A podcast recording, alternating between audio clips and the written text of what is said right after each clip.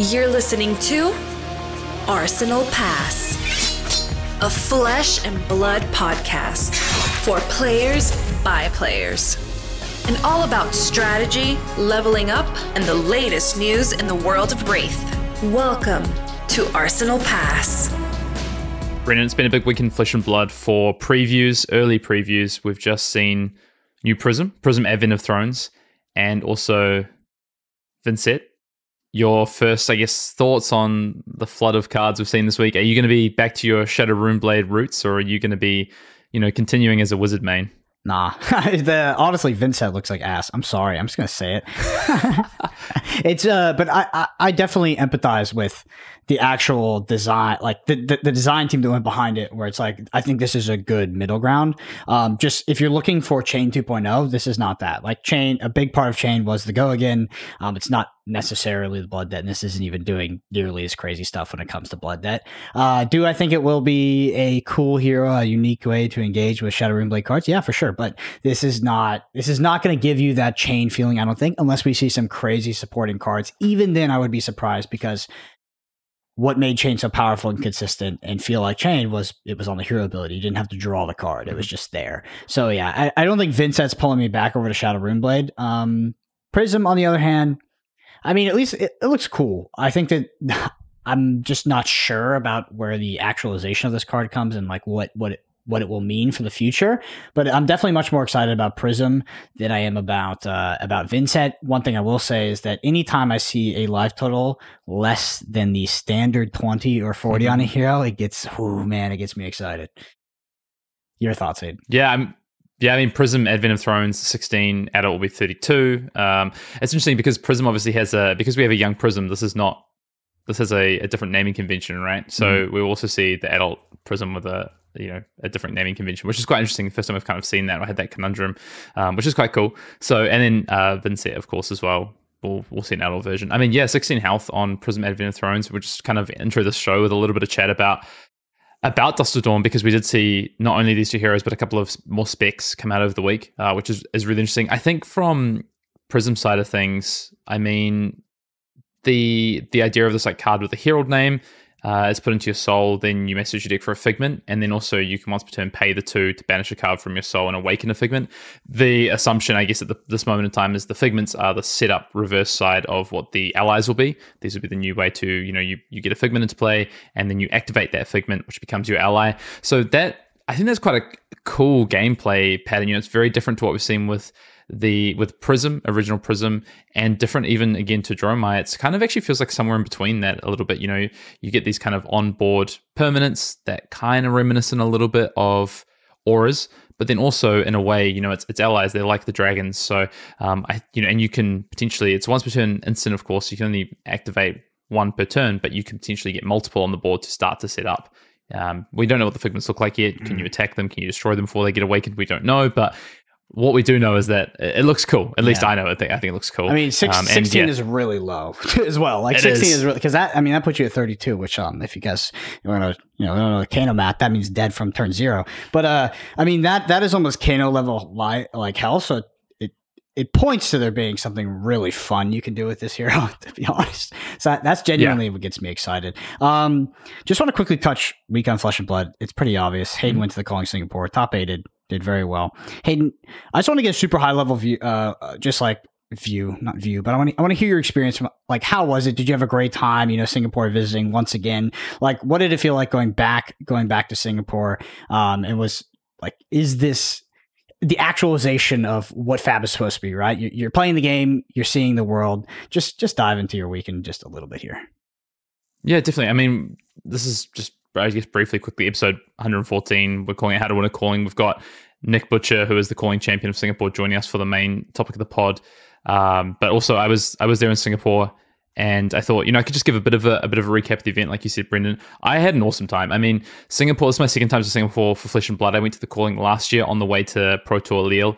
I had yeah, like I say, just an awesome time. It's such a cool city if you haven't been to Singapore before all of the kind of I think these major Asian cities, especially in um, Southeast Asia, they just have such cool atmospheres. They are very unique. They have a lot of history to them, especially Singapore. Um, so you know, food amazing, uh, kind of views and, and sights amazing. Um, the weather, uh, so so. It's right on the equator, right? So it's mm. it's really hot. It's very humid. Pretty lucky it's coming into wet season, I guess. We didn't get hit with much rain only on the last day, and um, it wasn't actually too crazy humid, which was nice. Last time we were there, it was actually a lot hotter. So um, this time, which is about eleven months difference, was a was a little bit easier to to bear with. Uh, a lot of I mean, just to set the scene for calling Singapore, it was 288 players. I think they had a cap of 300. So I thought it might have been a little bit bigger, um, to be honest. But I think Singapore is a little bit less accessible from a financial standpoint, it's quite an expensive city comparative to some of the other cities in Asia. So I think that kind of limits it a little bit. Um, but there was a lot of travelers there, a lot of locals, of course, a lot of players from, you know, likes of Taiwan, Hong Kong, uh, Malaysia. There was an Indonesian crew, which was really cool to see. It's The game has really grown in Indonesia over the past year. Um, I played against an Indonesian player in, in one round. The, I guess, the event itself, Friday, there was like this big challenge, the Monarch event, which James White played in. It was a Monarch sealed. And um, I actually got to, Brendan, you'll appreciate this. I got to speak to James on Sunday after top eight. And James said to me, he was like, oh, you know, I'm really excited for some of these limited sets coming up. I'm really excited for people to be drafting Monarch again. I tell you what, I wasn't excited to be playing Monarch Sealed again. James said he thinks it's his least favorite uh, sealed format in all of Flesh and Blood, so that was quite funny. But it was a, it was a cool, cool he likes. Arcane and Rising then, more. That, I mean, that begs the question. I mean that that is that is quite a uh, quite a statement. we got, I mean, you you can't just say that. we pass right over. I mean, there is a real shit sealed format lurking in the in the second set of Flesh and Blood. I think. Uh, yeah. I don't know. I didn't call him out on that one, but uh, but yeah, that was cool as well. I got to have a great chat with James. He, you know, I mean, nothing. He didn't drop any hints or anything to me. I mean, the main thing we kind of talked about was just kind of the the sets coming up. And one thing that he did sort of say that I really took away is that he see he sees Flesh and Blood as this kind of ebb and flow of of mechanics and power. So um, maybe power is not quite the right word, but just kind of, um, I guess, the, what these sets stand for. You know, mm. so he really was saying he thinks Outsiders and Dynasty was really back to nuts and bolts, flesh and blood. Uh, you know, Uprising was this really a different, really um, unique set, right? With a lot of design principles we hadn't seen in, in, games before, let alone Flesh and Blood, with you know the the invocations uh, and you know the, the tokens as playable equipment in the packs, things like that uh, he said, you know, the next set, Dust Dawn, and then in the next limited set, I think people are really in for more of that. He said with the set coming at the end of the year, we're going to see something that people have never seen in TCGs before. So mm. that's um, it's really interesting. Serialized lottery animated cards. No, I'm kidding. Um, he actually said that they come to life in your hand. Yeah, he actually said that at the Pro Tour. By the way, he did. Uh, he did a little presentation. He talked about the ebb and flow of power in sets, how some sets were very exciting and had huge impact, and some sets did not. And I remember someone immediately came up to me after that and was like, "So does that mean Dust Dawn's going to be a bad set?" Because was like he's like he was like, "Yeah, it's going to be this ebb and flow." And he he drew there was like this little line. He was like, "Okay, well, what does that mean for the future?" Because usually, you know, they always try to be up, up, up. Um, yeah. But yeah, I mean, James James just a great ambassador for his own game. He's extremely, yeah. um, extremely passionate, and most people will have that takeaway if you if you're able to talk to him at a major event, which which I highly recommend um, as well. Yeah.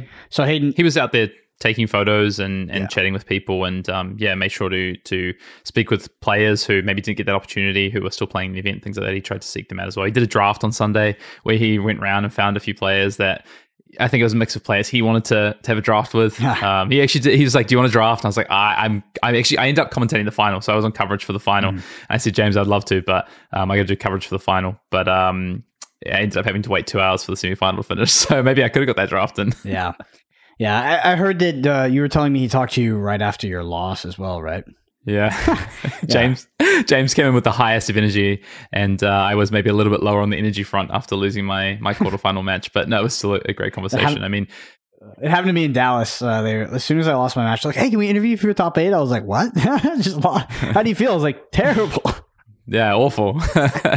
yeah, I mean, I got to. I mean, for, for those that don't know, yeah, if you didn't catch any of the coverage of the Calling Singapore over the weekend, um, I myself made top eight playing Oldhim my friend and eventual winner Nick Butcher on Oldhim as well, and also uh, his friend and former testing partner Matt was also on the same basic list, basically the same list of of Oldhim. The three of us were, you know, ran well enough to make top eight on this kind of 80 card list. We'll, we'll talk about it with Nick in the main topic of the pod. But um, my my event overall, I felt Brendan, you asked me last week, you know, how on a scale of one to ten, how do I feel about the event? Mm-hmm. I think you know, preparation wise, I think I said a seven, and then I messaged you afterwards and said, oh, I tweeted on t- Twitter. I think I said I want to. I'm an eight. I'm actually an eight. And by the time we got to Friday, I felt like a nine, nine point five. I felt really prepared for the event. I felt really good, and I honestly like playing my matches on Saturday, Sunday. I started day one. I went six one. Uh, my only loss on day one was actually on my feature match. Typical, got the Brendan curse. Uh, I got my feature match in round Excuse five. me? Uh, no. Uh, uh, last time I was on feature, I won. I, I believe I, have won a match. Did you? Yeah, I've won. I, Ah, okay. So I actually broke the curse a while ago. It's just um, You did. I know you did. pesky narratives, you know. Well, I, I think I'm running sub 500. I think on my feature matches. To be honest, I I got three at Worlds. I think I did win two of those actually, but infamously, my last match on camera in a, a high level event before this one was um, Reiner dumpstering me in match, the last too. round of World Championships. yeah, love that match. I'm sure you do. My favorite match. Uh, so I lost. Yeah, I lost to Icelander in round five. Another one of the top eight competitors. There were five Australians in the top eight of this calling, Brendan. I think about 15 or 16 traveled of the near 300 players in the event, and uh, five made it to top eight. So, you know, all these people saying Yeah. APAC did region. They might be right about New Zealand, to be fair. Yeah, yeah, yeah. yeah, yeah. I mean, Not we've- Australia, though. Okay, yeah, because you know New Zealand, small island nation, really hasn't hasn't been able to compete. Um, no, I mean it's definitely a great showing for you- uh, for you guys down there. Um, I know some Americans flew over. Maybe you know, we're gonna have to take a mulligan on this one, but you know, scoreboard, scoreboard, baby, PT. Brody was top 16. Brody had a great event as well. I think uh, Brody also finished. So I finished, yeah, day one X1, 6 and 1. I think Brody finished the same. I think he was uh, one place above me or something. Um, I think took a, a loss to the locals, really put on a good performance as well. So the, or people from the SEA. So the Hong Kong team and the Taiwanese team separately came with like quite uh, interesting Lexi lists. So the Hong Kong team played three Remembrance. They were on this like shuffle back battering bolts and three of a kinds to fatigue the Oldhims, which is super interesting. Uh, I know Matt paired into Alan Lau, who is a just notorious top 16er at this point of PT's world champs. Uh, again, top 16 at this calling this weekend, missed out on top eight after starting the day, day one at 7 0. Um, Alan will break that curse at some point, I know, and make a top eight. He's an amazing player. And then uh, uh, Paitang uh, also um, playing this Taiwanese list, world's top four competitor, uh, making the finals of the calling as well. So yeah, overall event was awesome. Day two, uh, I had to play against Matt Rodgers in round one. It's something about GEM, honestly, pairs you against the same people. I've played, I've traveled to so many callings, and I've played Matt in every single one of them basically on day two, and almost always in round eight as well, or round eight or nine. We've we've we've he's knocked me out of a lot of callings. uh, luckily on this one, you know, we played last time in Auckland, we played in Orlando. Uh, yeah, we've we've just played a lot of times. Luckily this time I took the loss, went to X two, but then won out uh, and and made top eight, finishing in, in second seed, and then uh, peering into unfortunately Nick in the quarterfinals where we played on day one in an Mirror. I won that one. He got his revenge in the top eight, and then of course, you know, rest is history. We went on to to grab the trophy. That's the time to do it. Um, well, Hayden, we had some premier play announcements. Uh, very exciting stuff. I know people are really eager to hear what the World Championships is. Um, do you want to relay some of that news? You should have. You should you should have heard the reception at the calling. So they Did dropped they this article. again? Oh my god! No, no, no, Oh, no, okay. no, no. They didn't do it didn't- publicly, they yeah, because he did that. He didn't did that say in PT, anything. by the way, where they did. They literally had a slideshow. It was like, "In the World Championships is to be decided." to be confirmed. Yeah. no, so uh, they dropped this article, must have been about the last round of the Monarch Sealed event. So everyone was in the hall. I think, I have a feeling James might have ducked out by this point. Maybe he was still there playing the last round of Sealed, but they, they dropped this article and people were like, oh, there's, you know, people like Premier players, you know, people had their phones out and stuff. And then I'm like, oh, where's Worlds? Well, the premier play announcement doesn't mention Worlds, but there's two more callings confirmed for the end of the year and a slew of Battle Hardens. So uh, it was pretty funny just hearing people's response. Obviously, people were excited because we were in Singapore and neighboring country Taiwan. There's a calling Taipei coming up, so people were excited about that. But it didn't mask the kind of disappointment of not knowing when and where Worlds is, unfortunately. But uh, yeah, th- just onto this Premier Play announcement quickly because it's super exciting. Brendan, you have a calling coming up in your home city, Dallas, Texas is going to be hosting a calling in October. Uh, the week before that is going to be the calling in Taipei in Taiwan. So yeah, two two callings, both class constructed, uh, I believe. Yeah, both class constructed, happening in October post national season, but before the enigma that is that is Worlds. Uh, so yeah, very exciting. Yep, for sure. I, I think that Dallas is a great location.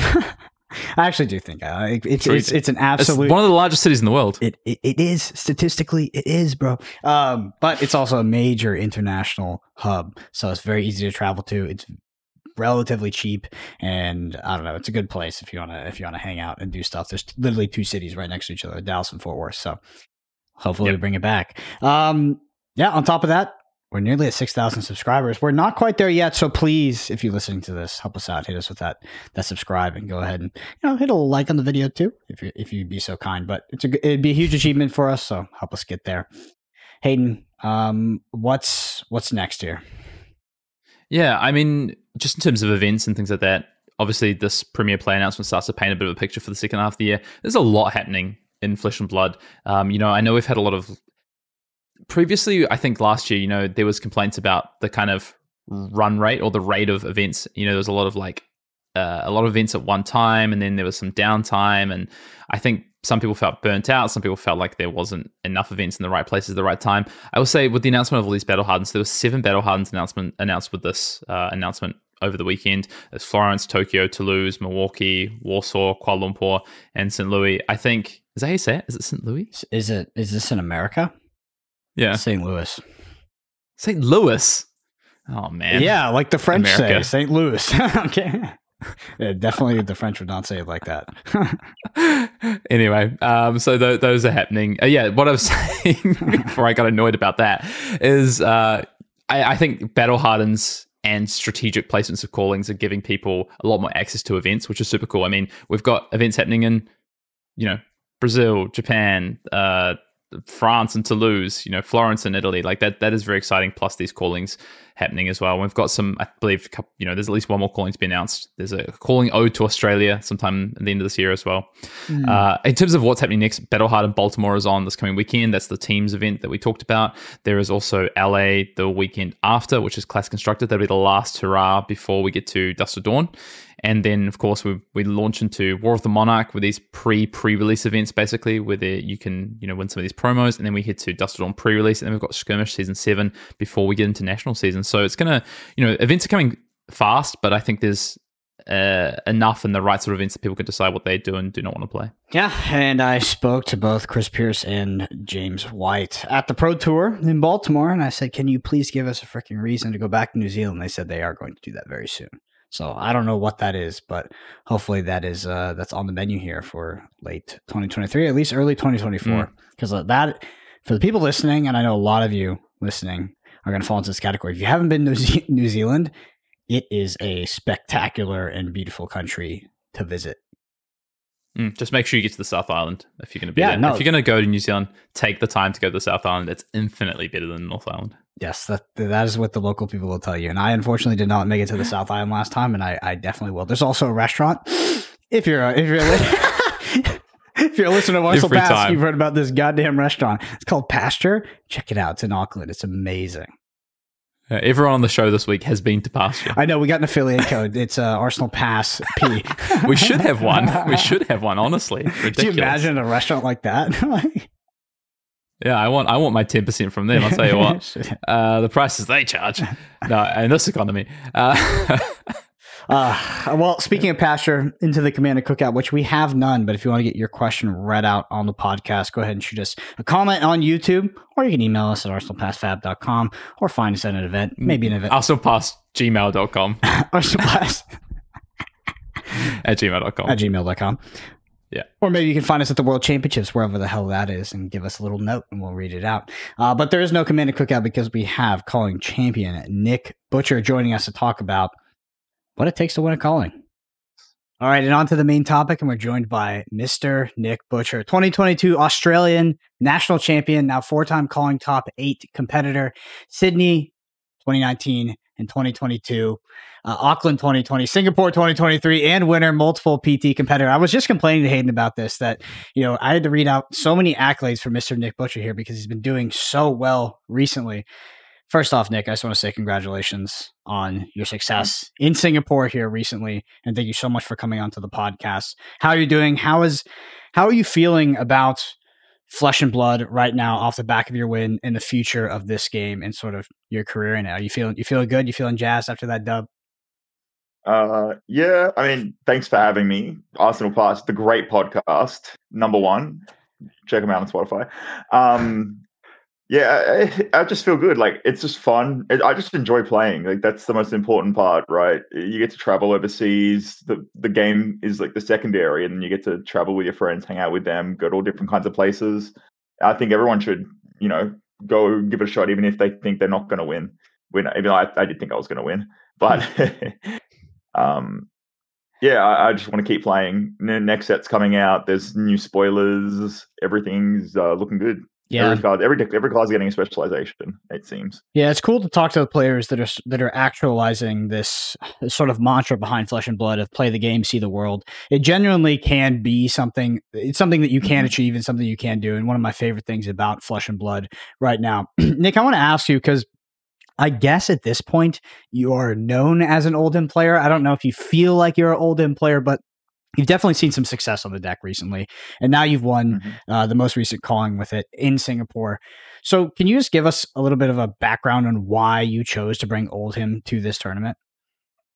Uh, I don't feel I'm an Oldhim player. I just play what I think's the best. Like I thought Dash would be the best in Pro Tour too, so I took it. And unfortunately, I won the weekend before and was too late to pivot to something else.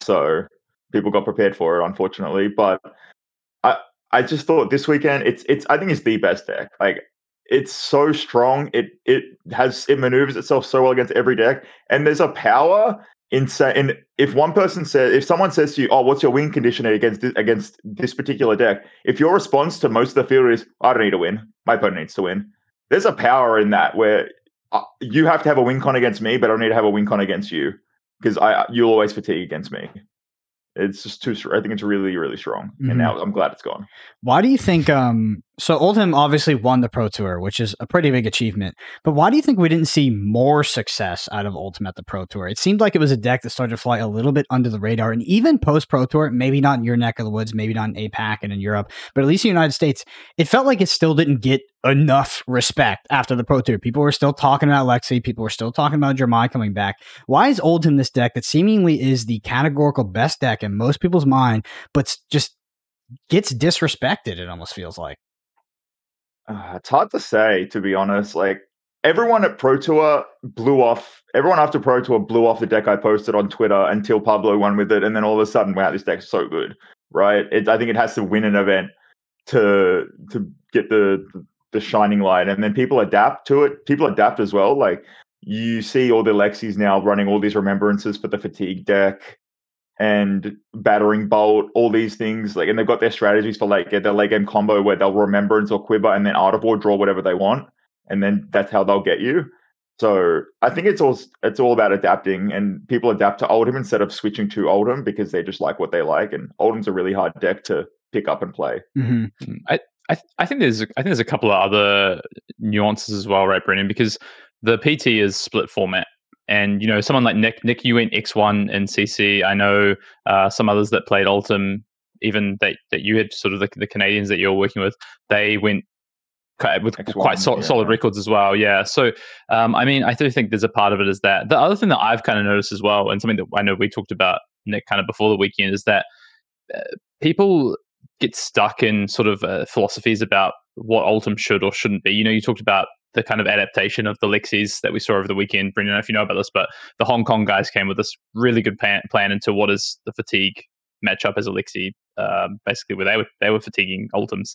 Um, and I think people just on the flip side of that maybe didn't have plans to to counteract that. People are thinking, oh, my Oldhim deck does X, you know, it can only fatigue, whereas you know we saw Nick in the final just slap his opponent with multiple on hit effects uh, to, mm-hmm. to stop that from happening. So, you know, I think there's a lot of different reasons why people have kind of felt that way. Yeah. So you you both played a pretty similar list. Can Hayden, can you break down for me at a high level what it is your Oldhim list is trying to do and sort of the core strategy behind the deck. We talk about, you know, we talk about Oldhim there being a bit of a dichotomy between both the theory behind the deck and the way the ways it's been built. You know, maybe some people are building for fatigue, some people are building for tempo or aggro or there's other decks that just do both the best, which I, I guess is kind of what your deck is doing. Just talk to me about your list specifically and what it was doing that's better than what other people are doing. You know, maybe other people showed up with old Oldhim to the tournament, which I know, you know, recent Pro Tour champion uh, Michael Feng was was also on Oldhim. And, and, top eight competitor uh, Brody Spurlock as well there on on Oldhim as well. They both they both came with their vision of Oldhim. I, I, think Nick can do this better. I think the one thing I'll say before I hand over to Nick because I, I, think Nick has the philosophy behind this this deck kind of nailed and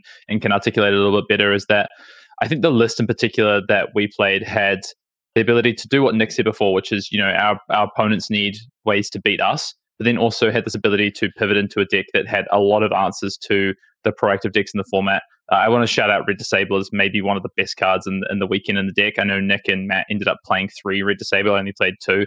I, I wish I played three. Mm-hmm. um, but yeah, like things like that, this ability to disrupt your opponent and and also not only you're kind of asking questions in two different ways is the kind of the way I saw it. You're asking the question of how how do you beat me, and then the second is you ask questions with on hit effects. But I'll, I'll throw it to Nick. I think maybe Nick can articulate it a little bit better, uh, kind of his thoughts.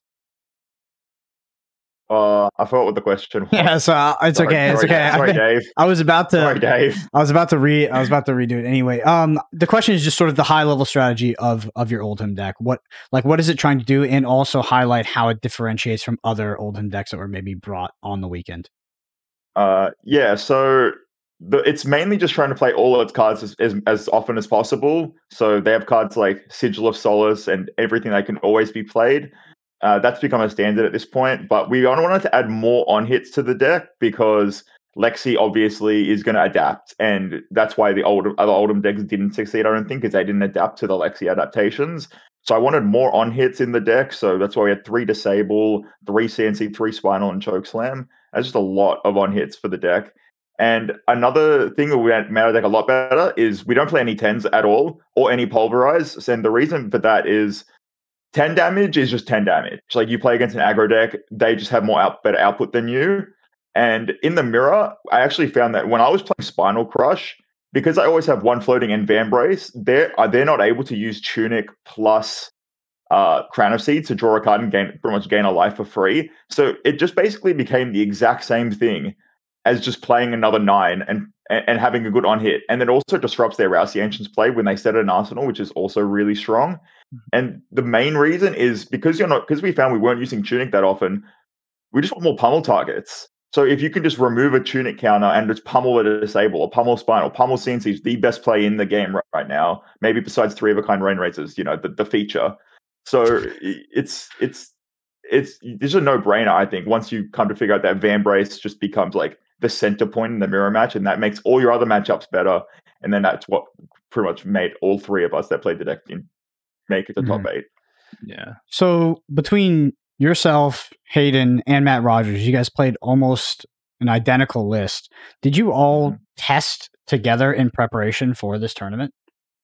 Uh, I tested a lot with Hayden and Matt, and I, I pretty much I bounced ideas between the two of them. I don't think Matt and Hayden played, but like you know, and pretty much it just works out that way where like I can get ideas from both of them and then like source data because people play differently. People have different ideologies. Yeah. And if I bounce both ideas off both of them, I can like create, you know, a center point of ideas and then just like change things slightly, you know, get all different kinds of philosophies out. So yeah, so it actually worked out really good that way. Three for three in the top eight. It just leads me to the question of like, do you think that this group of players' competitive edge lies mostly in sort of the gameplay and the philosophy behind the hero, or actually just in the list specifically? Like, where are you all getting your edge to where you're able to show up to a major tournament like this in Singapore and go three for three to top eight and actually win the tournament? Hayden take it because he's, a newer Oldhim player. He's a newer Oldhim player, so he's he'd probably be able to speak of it a lot better than me. Yeah, I, I, I think I have a, a pretty firm thought on this. I think it's I think it's both, to be honest. Honestly, I think Nick talked about the merits of the list we had and, and making sure. I mean, the, the, Nick is the is the brain behind this list in a big way. You know, in terms of a lot of disabled, for instance, like the the ability to you know to have this answer to Lexi's answer, for instance, I felt so prepared for every match I walked into this this past weekend.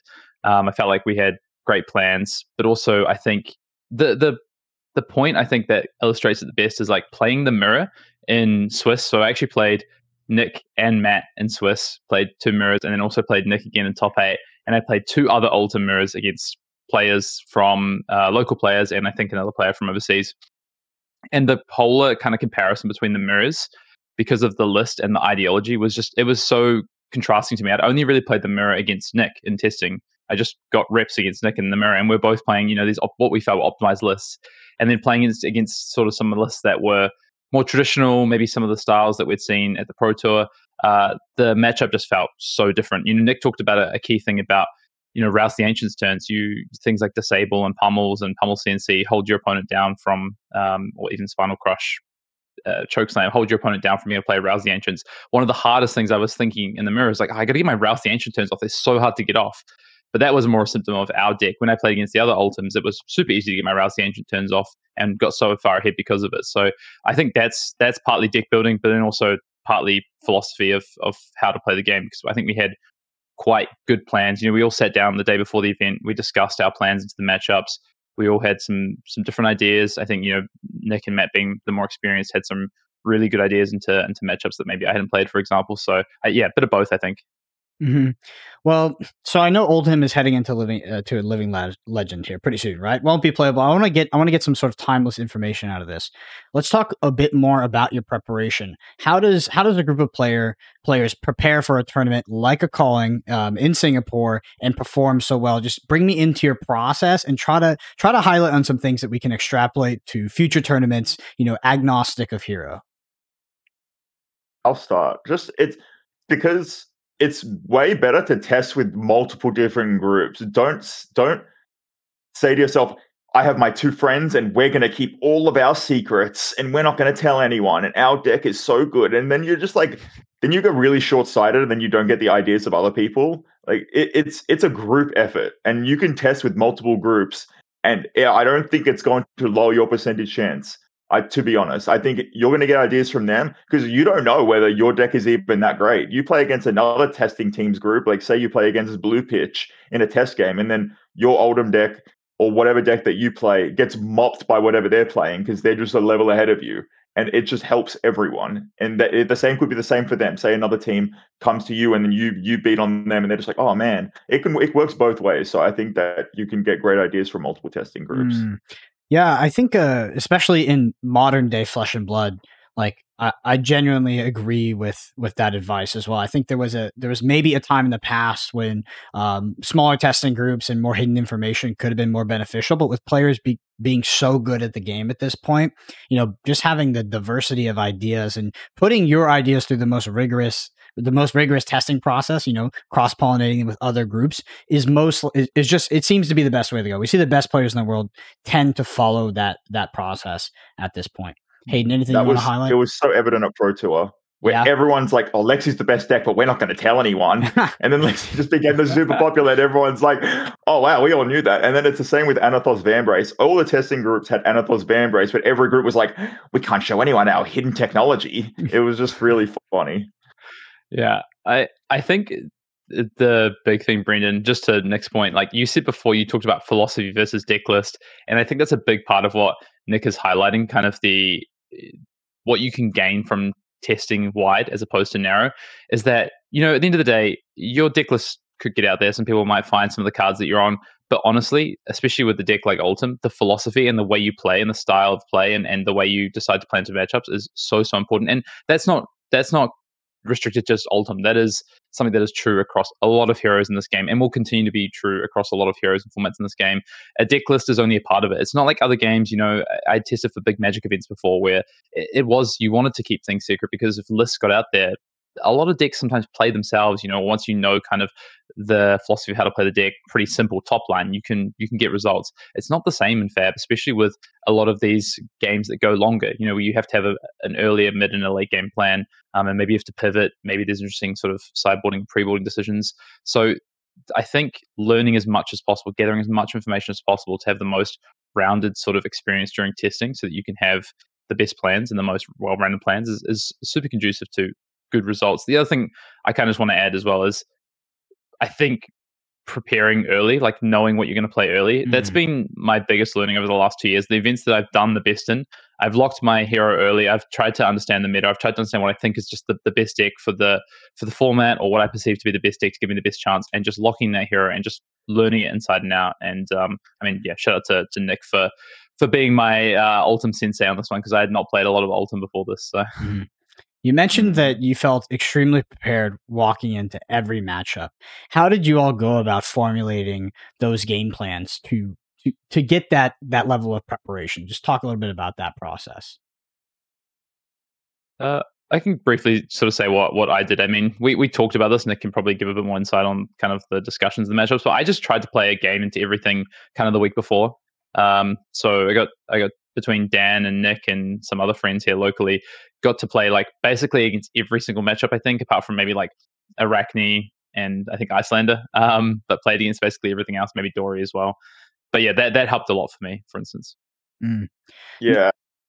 Iyslander's, I mean, sorry, Oldhim is really good for that because you all, as I said, you don't need a win con against a lot of these rogue decks like Dorinthia. They need to beat you. So, like, if you just play nice and you just play your cards efficiently, you're just super favored against them either way. So it, it doesn't take that many games to figure out like the nuances to the, this, those other niche matchups. Then there's matchups like Kano where you just sign the slip and just walk off, but like everything else is that. fine. Yeah. What is your philosophy behind Sigil of Solace, Nick? Uh, it's so go for it, Nick. Go for it. Come it's, on. I said this. I said this to Hayden, and he thought it was good, but it's kind of it's it's kind of reminds me of something like ultra marathon. Um, so in ultra marathon, where you're going 200 miles, 300 miles, a disgusting amount of uh, miles in a race, women in an ultra marathon will slowly over time catch up to men in the in in these races over hundreds of miles and then eventually overtake them just a genetic factor i don't know exactly how how it works but slowly in over time they'll, they'll gradually catch up over hundreds of miles. So with sigil of solace when someone this is like math where you can't really calculate it because you gaining three life is not the same as someone else gaining three life because because you will never run out of deck and they will always run out of threats because you will always be able to pitch hard or earth react uh, rampart crown of seeds you gaining three life is more annoying than them attacking you with a Scar for a Scar because they're going to run out of cards you're going to keep pitching forever you will never run out of cards and then you will attack for four with the weapon. So say Briar comes in with uh, rites of replenishment for six, because you're always blocking for five, they need to have four times more life than you to actually beat you. And that's just that's just never going to happen where that where that's the case because they if you're on 10 and they're on 40 this was not the this was that that's the only way that that combo even beats you so if you're gaining three life, the longer the game goes, the more your life is going to matter incrementally because they're going to run out of cards in their deck. And so Sigil of Solace just really helps with that game plan. It also just says when you go first, gain three life. Thanks for coming. See you later. Mm-hmm. Easy turn one. How does this how does this sort of deck building philosophy extend to other cards, or at least the your the way you differentiate yourself um, on how you view cards when it comes to things like Tear Asunder, Rouse the Ancients, and Disable Red? Do you think that you think about these cards differently than other people do? Probably not anymore. Everyone knows that Rouse the Ancients is just a stupid card where like it actually just goes against LSS's philosophy of yeah, you run out of blues in your deck, you run out of reds in your yeah, deck, and then you're weaker when you have blues. And it's like, no, my four card hand does 13 damage, and I still get to arsenal a card with Rouse the Ancients. It's just ridiculous. But uh, I mean, I think re- disable is just another one where it's it, yeah, it's three for nine instead of like the the the math of like wounded bulls are two for eight. Why would I play a three foot nine? That's stupid. That's not good math. You know, that's it. You get to attack them. They block with multiple cards. They're going to run out of cards in their deck because they have to get rid of cards out of you. It's it's not as it's not like a real numbers game. It's a numbers game in terms of my deck size versus their deck size. It's I don't know. It's, I can't. I'm not good at explaining stuff. Yeah. I hope people understand. It's a bit full circle, eh, right? Like, I mean, we talk about this, you know, on somewhat on hit focused philosophy and just you know looking at cards like disable and thinking about your punish strategy and forcing them to inter- interact with you and thinking that that's a good concept where i think for a bit in fab we sort of came into this new age of thought where it's like it's literally just a number right it's if, if i do if i have one more quantitative value in my card than you do. It doesn't matter what the text is. That is just better. And it seems like we're coming back around to now actually considering the nuance of some of these cards and how they affect the matchup, how your opponent has to respond to them in the specific situation that you present. Hayden, you were saying something. Yeah. Yeah, no, I, I, think that's it reminds me a lot of playing sort of Welcome to Rathe Fab a little bit. You know, you're trading cards for value. A disable, for instance, can buy three cards, right, for your one card, and that can matter. You can get that value back.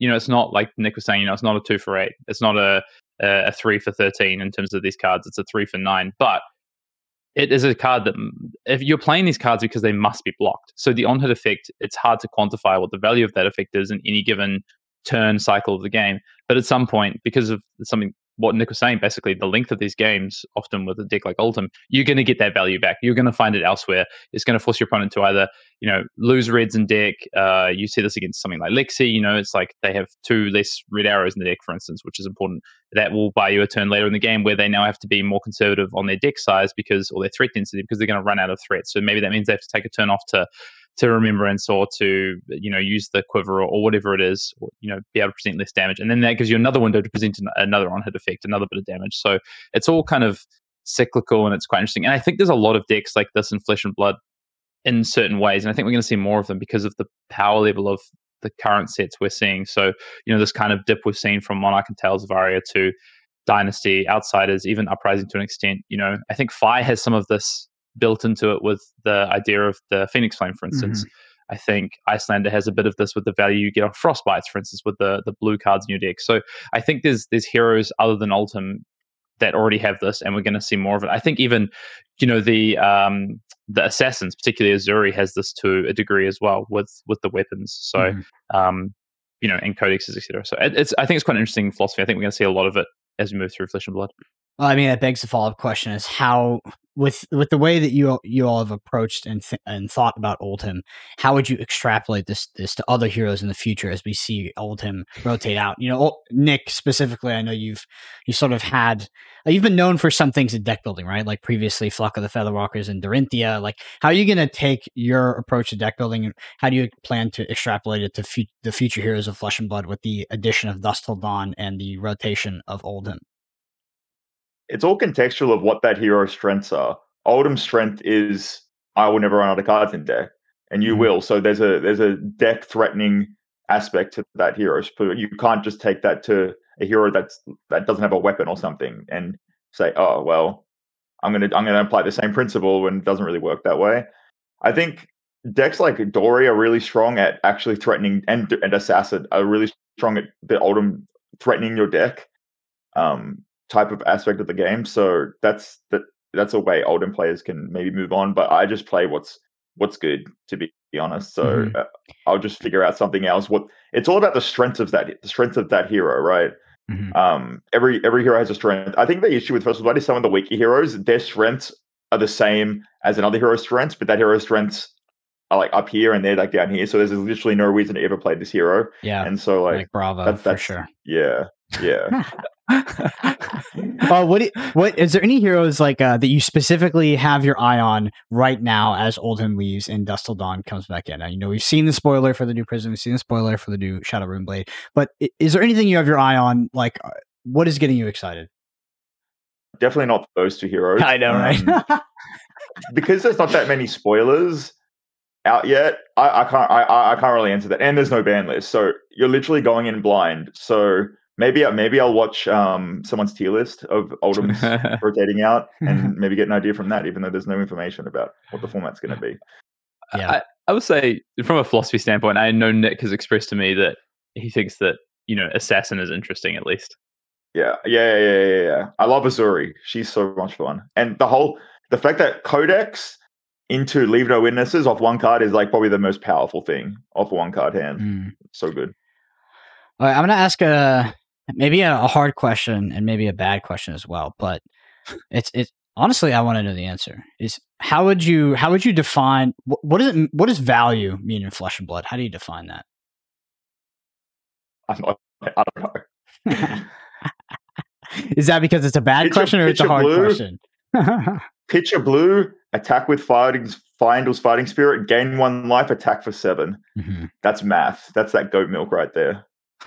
Yeah, because I think we saw, like we, we were talking about earlier, we saw a paradigm shift away from things like on hit triggers or synergistic cards to just raw, uh, sort of expressed attack value. And it's just, it, I'm wondering if that is actually the future of Flesh and Blood, or if we take into these more nuanced approaches to some cards, like adding in things like Red Disable, or maybe fundamentals in the sense of having these these blues that break sort of the the the core tenets of the game, right? Something like Drowsy Agent, something like Tear Asunder. Like the cards are just very, very powerful, but also the the sort of dual, dual utilization as being optimal pitch cards as well. I feel like I, I look. I can give you an answer that I think uh, levels your question, Brendan. Okay. And this is something I thought a lot about recently. I've actually talked to Nick about this as well. Is that it's it so depends. Like there's so many different aspects to that. I guess of answers to that question. So one is there is so Nick. So Nick talked about strengths of a hero, right? Mm-hmm. And that's a big part that plays into it. Like value on some heroes is, is a real strength, right? Some heroes have way better on rate blues than others. You know, we saw Iyslander with us, and that also lends itself to be able to play a more value based game because you get value. And people talk about, you know, Wounded Bull, Fyendal's Fighting Spirit, E Strike, Scar, whatever, you know, the uh, the rate of uh, an Aether Ice Vein fuse, for instance. Mm-hmm. What they don't talk about is like the value of a Frostbite. You know, what people seem to forget often is Storm Striders is broken. You know, like mm-hmm. there, there's other aspects to it as well. And other heroes, Lexi, for instance, is a lot more synergistic than anything we've seen in the past sort of two formats, really. Like it is really based around your best turns for pushing damage involve cards like Rain-Razor's Three of a Kind, Codex turns, like Art of War, even if people are playing that card.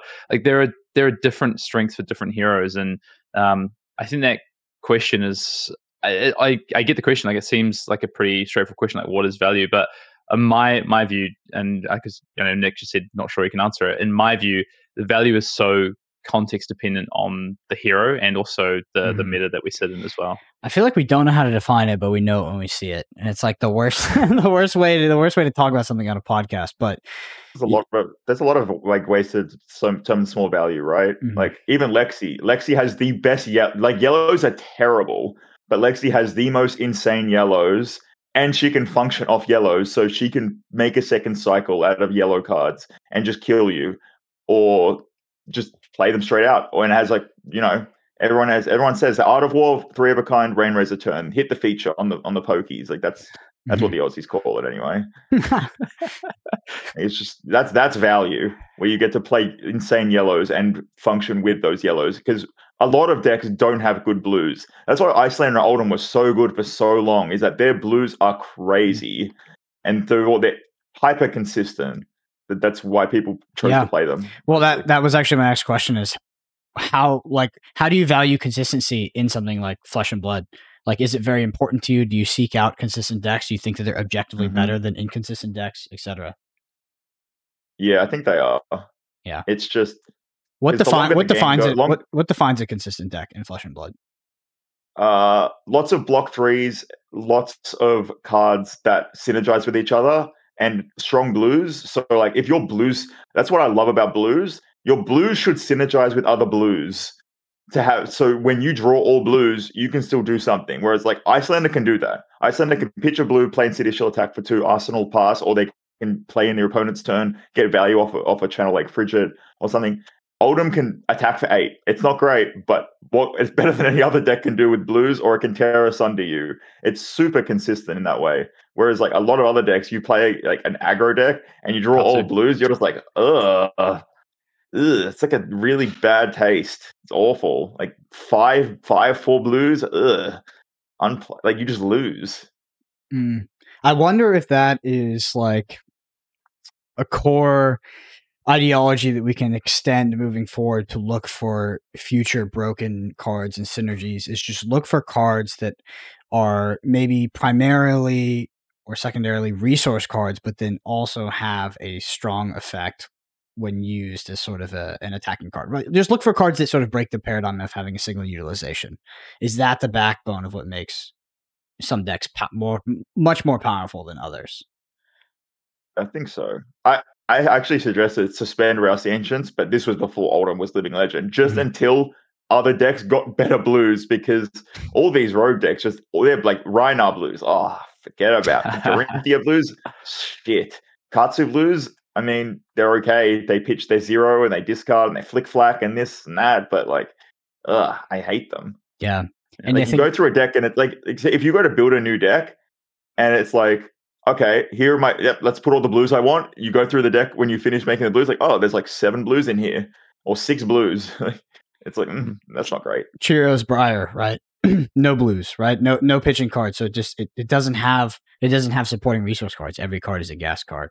And if you're turning your no. if you're playing something like Oldhim and your blue cards are also those gas cards like Rouse the Ancients where you're having these, you know, critically high levels of uh, of attack when you're able to draw back into them or things like Tear Asunder with dominate non hit effects. Like other decks and other uh, and other heroes just don't do that, right? And that's just a very powerful thing to be doing. Um anyway, let's let's talk about Let's talk about the event specifically because we've been doing a lot of mm-hmm. theories. So, day uh, you went into day two five two, um, so a solid record, but pretty.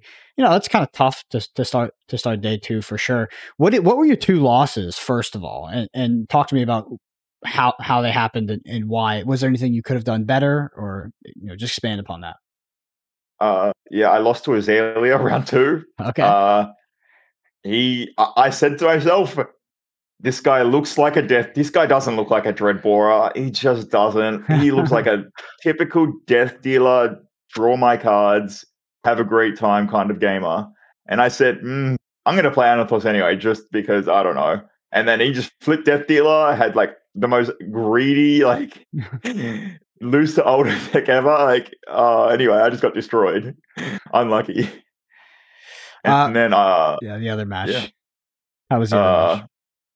Yeah, I lost. I lost to. I lost to a great Oldhim player. What can you say? My only Oldhim loss ever.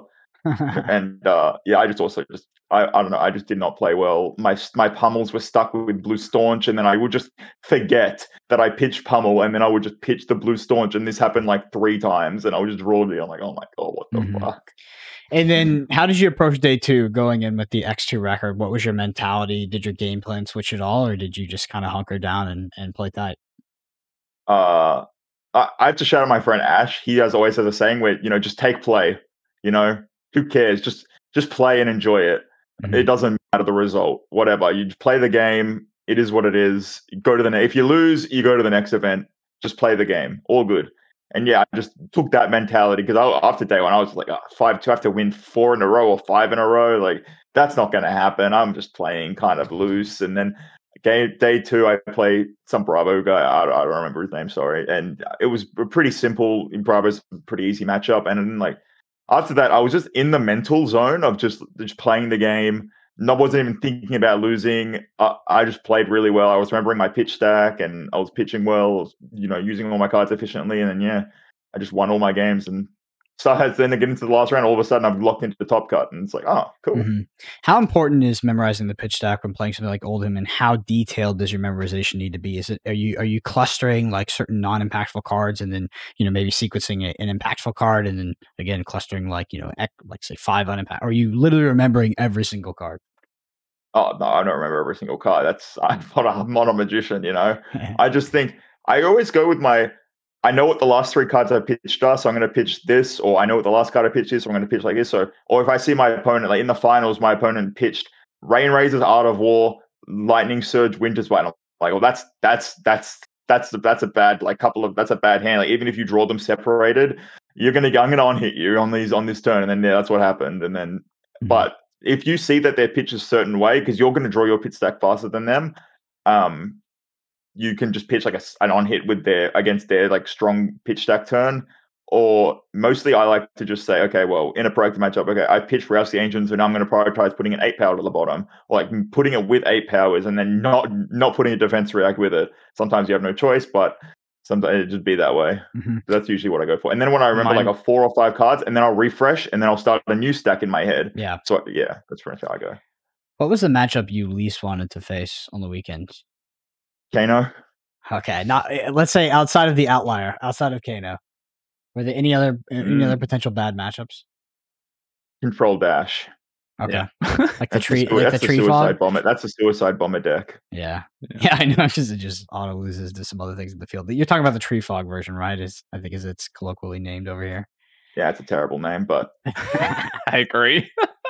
well, we're pushing we're pushing that agenda here. Um, what was your hardest match of the weekend? Uh probably uh, against one of the blue pitch guys. His name's Pudding. They're they're all so good. It's crazy how good those guys are. It literally came down to time was getting called. He's on eight.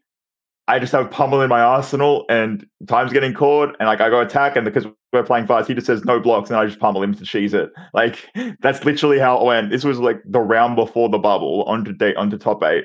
So like, it was just fortunate that like we're just playing fast, and he just says no blocks because he wants to get his turn in to try and kill me, and I just yeah pummel from Arsenal to, to Mhm. be that way. He's on eight exact, so unfortunate. So He was a good sport. what's uh I think I, I think I kind of know the answer, but but what's next for for Mr. Nick Butcher after after the calling Singapore win? Just more fab, or are we we found the we found the opening Love fab it. school? Like what what the hell, dude? It's been like two years. whatever like if people don't if people don't get a if people don't you know get it people don't want to i don't who cares anyway moving on uh just lots of monarch drafting getting ready for nationals lots of lots of new cards coming out which is going to be fun Mhm. so yeah Yeah. just- there's not much going on before nationals anywhere in the world really so well, you have World Championships to look forward to, and those will be in. shit, we don't know. Huh. there's those will be somewhere at some time Somewhere before some december time. 15th Hayden, anything you want to mention uh, in addition from the weekend? Uh, no, I mean it was a great weekend. It was awesome to hang out with with cool people. I mean the Singaporean local community is amazing. So I know Nick experienced it as well. People there are so cool and uh, great to spend time with friends and, and and play Fab. I mean I'm trying to convince Nick to to come to Taipei after after nationals. That's the next goal. It's a cool spot. Expensive. Yeah, I mean, just wait till we start going to Japan. That'll be that'll be something else. I, I genuinely can't wait for it. I'm, I'm very jealous that you all live in that part of the world. We're able to go to the the tournaments in Asia. Um, You, you live in America. You get an event every second. you do week. you do get you do get a lot of events over here. I think that your your locations are a lot cooler though. Um, That's true. yeah, they, it it is just true to be honest. Definitely. Um, Singapore versus Baltimore. yeah, yeah, definitely. Nick, uh, Nick, where can people where can people find you? What are your what are your socials? they can't. They They can't can't. find me. I'm I'm nowhere. to Sure you have honest, Twi- So Do you, you don't even have Twitter, do you? No, you posted that. Li- no, you put it on Twitter. You posted that. He does have Twitter. His his handle's down below him, so he can't escape. Yeah, you can't Uh. escape. the humility is just too much. Awesome, Nick. Well, we really appreciate you coming on. It's always great to get behind, you know, get get inside the mind of a master, especially when it comes to something like Oldhim.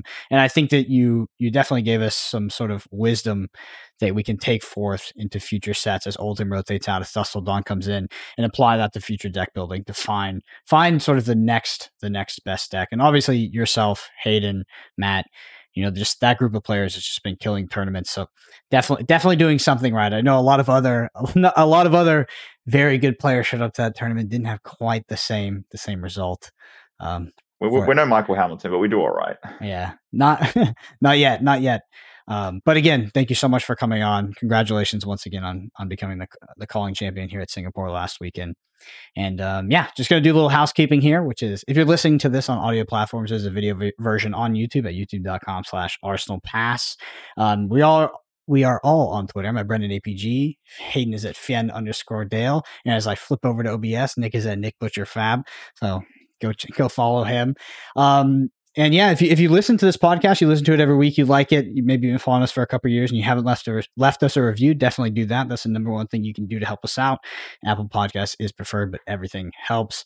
And finally, check out the Arsenal Pass Patreon for deck text, deck guides, and you know there's going to be a lot of content in uh, in pre- in lieu uh, in preparation as we lead up to Worlds, whenever the hell that is. But thank you all so much for listening. We'll see you next week.